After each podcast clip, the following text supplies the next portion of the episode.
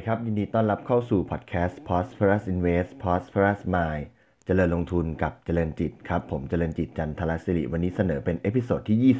21 วันนี้จะขอมาพูดถึงเรื่องการคาดการภาวะเศรษฐกิจในไตรมาส2นะครับ ผมไปหยิบเอา paper Economic Outlook ของหลักทรัพย์กสิกรไทยนะครับที่เพิ่งออกมาเมื่อเร็วๆนี้นะครับ ก็จะขออนุญาตมาเล่าให้ฟังนะครับ โดย นักเศรษฐศาสตร์ของหลักทรัพย์กสิกรไทยนะครับ ดรกำพลอดิเรกสมบัตินะครับท่านก็เป็นผู้ที่ติดตามแล้วก็วิเคราะห์ตัวภาวะเศรษฐกิจได้ดีแล้วก็ยอดเยี่ยมมากๆนะครับวันนี้ขออนุญาตนำข้อมูลมาแบ่งปันนะครับสำหรับไตรมาสสที่จะถึงนี้เนี่ยทางหลักทรัพย์กสิกรไทยเนี่ยเขาก็ให้ติดตามการเปลี่ยนแปลงนโยบายเศรษฐกิจนะครับ ก็ขออนุญาตเริ่มต้นจากทางเศรษฐกิจโลกก่อน แล้วก็ตามด้วยเศรษฐกิจ บ้านเรานะครับในสำหรับเศรษฐกิจโลกเนี่ยประเด็นที่มองเป็นประเด็นใหญ่นะครับ ก็แน่นอนเรื่องของการเจรจาการค้าระหว่างสหรัฐกับจีนนะครับ โดยตรงนี้เนี่ยก็มองว่าจะเป็นการที่การเจรจาเนี่ยก็จะเป็นช่วงของการพักรบนะครับ ก็คืออมีการเลื่อนกำหนดการบังคับใช้มาตรการ ปรับเพิ่มภาษีระหว่างกัน โดยเฉพาะจากทางอเมริกากับที่จะเก็บภาษีจีนเนี่ยก็ชะลอออกไปก่อนนะครับจากเส้นเส้นตายเดิมที่ 1 มีนาคมที่ผ่านมานะครับแต่ว่าก็จะต้องมีการพูดคุยในรายละเอียดนะครับโดยเฉพาะในเรื่องของเงื่อนไขต่างๆ และที่สำคัญก็คือต้อง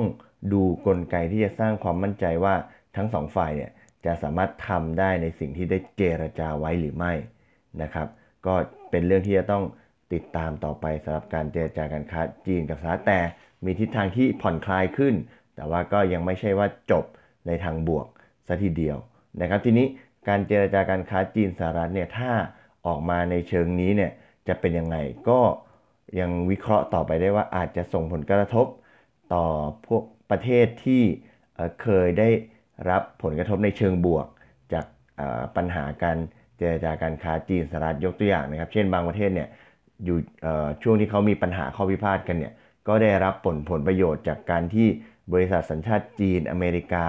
หลาย ๆ บริษัทเนี่ยหันไปใช้สินค้าของประเทศนั้นๆแทนทีนี้ ตอนนี้ถ้าการเจรจาเริ่มจะลงตัวเนี่ยภาวะของการค้าขายของประเทศเหล่านี้เนี่ยก็อาจจะมีการชะลอตัวลงได้นะครับ ก็เป็น Impact ต่อเนื่องจากทางการเจรจาการค้าจีนสหรัฐนะครับ ในไตรมาสสองนี้ในประเด็นอื่นๆ นะครับ ก็จะมีที่ติดตามก็คือเช่น เรื่องของเศรษฐกิจกลุ่มยูโรโซนก็ยังคงชะลอตัวต่อเนื่องนะครับ แล้วก็ในส่วนของจีนเองเนี่ยแม้ว่าจะมีการขยายตัวของเศรษฐกิจ แต่ว่าก็จะฟื้นตัวอย่างช้าๆนะครับ เพราะว่าทางจีนเองเนี่ยก็เป็นเศรษฐกิจที่มีภาระหนี้ค่อนข้างสูงและในขณะเดียวกันเนี่ยถ้าอเมริกากับจีนคุยกันรู้เรื่องเนี่ยทางรัฐบาลจีนก็อาจจะชะลอมาตรการการกระตุ้นภายในประเทศด้วย นะครับและเรื่องเรื่องหนึ่งอีกเรื่องหนึ่งก็ที่เป็นเรื่องใหญ่เลยก็เรื่องของ Brexit นะครับที่ทางสหรัฐจะจากเนี่ยจะแยกตัวออกจากทางยูโรโซนนะครับซึ่งล่าสุดเนี่ยทางสภาของรัฐสภาของกินเนี่ยก็ยังคุยกันได้ไม่ลงตัวนะครับแม้ว่าจะตกลงกันได้ว่าจะไม่มีการออกจากยูโรโซนแบบไม่มีไม่มีข้อตกลง คือยังไงเนี่ยก็ต้องมีข้อตกลงอะไรบางอย่าง แต่ในรายละเอียดของข้อตกลงนั้นก็ยังตกตคุยกันไม่ลงตัวสำหรับรัฐสภาของอังกฤษนะครับ เพราะฉะนั้นก็ทางอังกฤษเนี่ยก็จะขอให้ทาง EU หรือว่าทางยูโรโซนเนี่ยก็ให้เลื่อนเส้นตายออกไปเป็นวันที่ 29 มีนาคมที่จะถึงนี้นะครับ ก็นี่เป็นภาพรวมของภาวะเศรษฐกิจ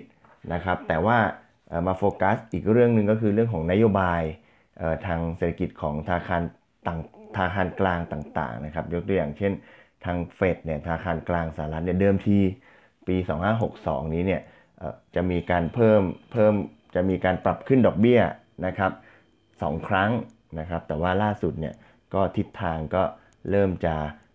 ชะลอลงแล้วนะครับ หลังจากที่ตัวเลขทางเศรษฐกิจของสหรัฐเนี่ยก็มีการชะลอตัวลงนะครับเศรษฐกิจสหรัฐมีความเสี่ยงมากขึ้น นะครับ ก็อาจจะมีการปรับดอกเบี้ยเหลือ 1 ครั้งนะครับ จะปรับดอกเบี้ยขึ้นเหลือ 1 ครั้ง หรือไม่แน่นะครับ กระแสล่าสุดเนี่ยก็เริ่มมีการมองกันแล้วว่า อาจจะไม่มีการปรับขึ้นดอกเบี้ยในปีนี้เลยนะครับ ปัจจัยที่มากระทบเนี่ยก็ไม่ว่าจะเป็นเรื่องของเศรษฐกิจสหรัฐนะครับที่เผชิญความเสี่ยงที่มากขึ้น หรือว่าหรือว่าการเงินเฟ้อนะครับ ตัวเลขเงินเฟ้อที่ชะลอตัวลงก็ทำให้โอกาสในการปรับตัว ดอกเบี้ยขึ้นเนี่ยก็น้อยลงเช่นเดียวกันนะครับในส่วนของอื่นๆนะครับในส่วนของธนาคารกลางยุโรปหรือ ECB เนี่ยก็มองว่าคงจะไม่มีตัว QE เพิ่มเติมนะครับแต่ว่าจะมีการออกดำเนินนโยบายตัว LTRO อีกครั้งหนึ่ง LTRO คืออะไรนะครับก็ย่อมาจาก Long Term Refinancing Operation นะครับซึ่งเป็นการอัดฉีดเงิน เข้าสู่ธนาคารพาณิชย์โดยตรงโดยตรงนะครับผ่านการให้เงินกู้นะครับจะต่างจาก QE คือ QE เนี่ยจะอัดฉีดเข้าไปในการซื้อตราสารต่างๆ แต่ว่าอันนี้เนี่ยจะอัดฉีดเข้าไปที่ธนาคารพาณิชย์โดยตรงนะครับแล้วก็ทาง ECB เองก็คงจะไม่มีการปรับขึ้นดอกเบี้ยในปี 2562 นี้ โดยที่อย่างที่ได้เรียนไปนะครับก็ตัว ECB เองเนี่ยตัวเศรษฐกิจยูโรโซนเองเนี่ยก็เป็นเศรษฐกิจที่ดูจะ อ่อนแอมากที่สุดในในในภาพรวมของเศรษฐกิจหลักของโลกนะครับ อื่นๆนะครับธนาคารกลางของจีนก็ยังคงใช้มาตรการเชิงผ่อนคลายต่อไปนะครับ แล้วก็ในส่วนของธนาคารกลางญี่ปุ่นเองก็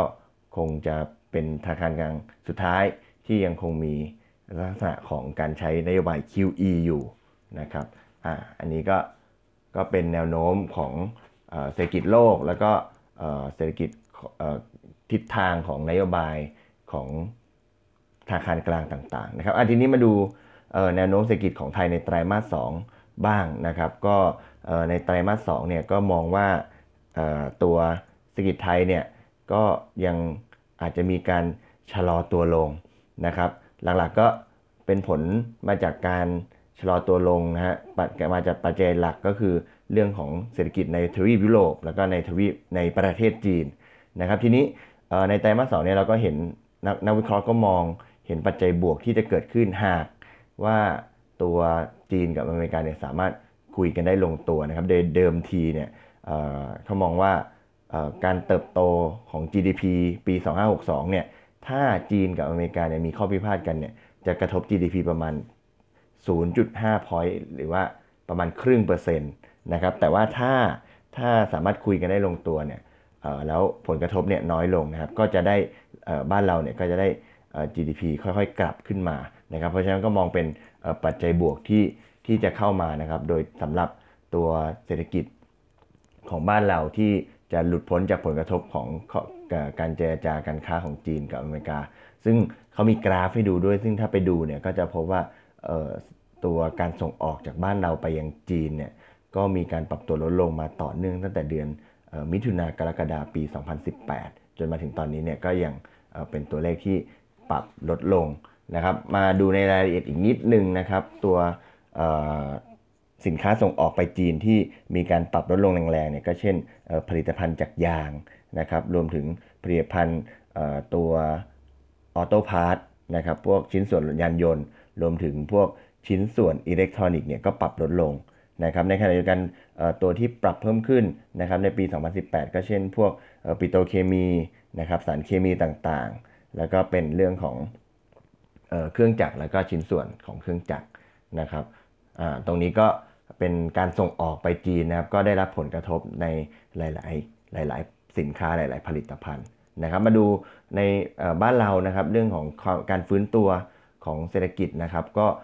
นักวิเคราะห์ก็มองว่าบ้านเราเนี่ยยังคงจะฟื้นตัวได้โดยเฉพาะยังต้องรอคอยในเรื่องของรายได้เกษตรกรที่จะต้องฟื้นตัวอย่างค่อยเป็นค่อยไปนะครับ ถ้ามีการเนื่องจากเกษตรกรเนี่ยถ้าถ้าเราที่ทราบกันก็คือเป็นรายได้หลักเป็น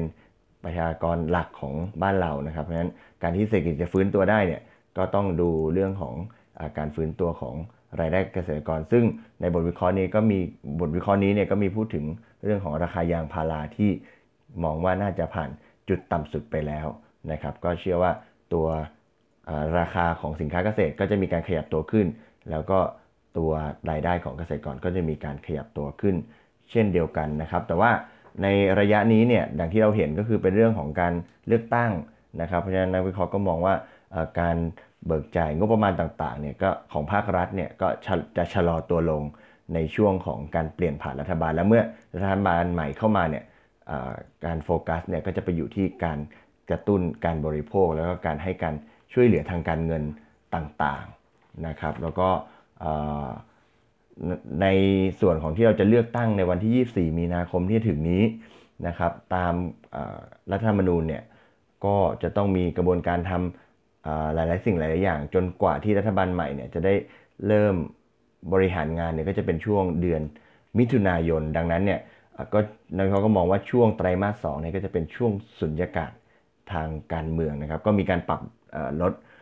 ตัวเลขนะครับการบริโภคภาครัฐในปี 2562 ลงจาก 3%เหลือ 2.8%นะครับ มีการปรับลด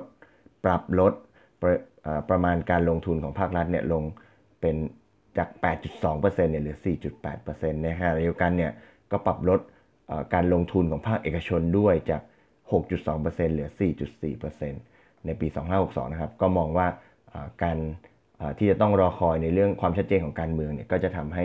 การลงทุนภาคเอกชนเนี่ยก็ชะลอตัวลง เช่นเดียวกันนะครับมาพูดถึงเรื่องของการขึ้นดอกเบี้ยของธนาคารกลางบ้านเราบ้างนะครับ ก็มองว่าคณะกรรมการนโยบายการเงินหรือกรงงเนี่ยคงยังไม่ปรับขึ้นดอกเบี้ยในเร็วๆนี้นะครับ ก็มองว่า เเขาจะออกเป็นนโยบายในเรื่องของการควบคุมความเสี่ยงด้านอื่น ๆ แทนนะฮะ เช่นในแวดวงสังหาริมทรัพย์ เรื่องของการขึ้นภาษีบ้านและที่ดินนะครับ หรือว่าไปเข้าไปควบคุมการใช้บัตรเครดิต หรือว่า personal loan ต่างๆ มากกว่านะครับมากกว่าการขึ้นดอกเบี้ย โดยที่ก็มองว่าถ้าจะขึ้นดอกเบี้ยเนี่ยก็คงจะขึ้นในไตรมาส4เป็นอย่างเร็วที่สุดนะครับบ้านเราก็คงยังไม่ได้อยู่ใน การขึ้นดอกเบี้ยเร็วๆนี้ แต่ว่าการที่บ้านเรายังไม่ขึ้นดอกเบี้ยเร็วๆนี้แล้ว เรายังเห็นความผ่อนคลายทางการเงินของธนาคารกลางอื่นๆเนี่ยก็จะทำให้เงินบาทเนี่ยอยู่ในทิศทางแข็งค่านะครับ โดยก็มองว่าค่าเงินบาทเนี่ยในปีนี้เนี่ยก็จะแกว่งอยู่ในระดับ 31.7 ถึงประมาณ 32 บาทนะครับ ก็อันนี้เป็นภาพรวมของเศรษฐกิจ บ้านเราในเศรษฐกิจโลกและเศรษฐกิจบ้านเราในไตรมาส 2 ปี 2562 ที่จะมาถึงนี้นะครับ ภาพรวมก็ยังคงรอการเจรจาการค้าของจีนสหรัฐนะครับ แล้วก็ภาพรวมเศรษฐกิจทั้งเศรษฐกิจโลก และเศรษฐกิจบ้านเราเนี่ยก็ยังอยู่ในทิศทางชะลอตัวแต่ก็จะค่อยๆฟื้นตัวขึ้นเรื่อยๆนะครับ วันนี้ก็ขอบคุณเปเปอร์จากหลักทรัพย์กสิกรไทยนะครับ ก็เชื่อว่าน่าจะเป็นประโยชน์ในการที่ เราจะได้รู้ทิศรู้ทางในเศรษฐกิจในไตรมาส 2 ที่จะมาถึงนะครับ วันนี้ขอบคุณที่ติดตามแล้วก็พบกันใหม่ใน episode ถัดไป วันนี้สวัสดีครับ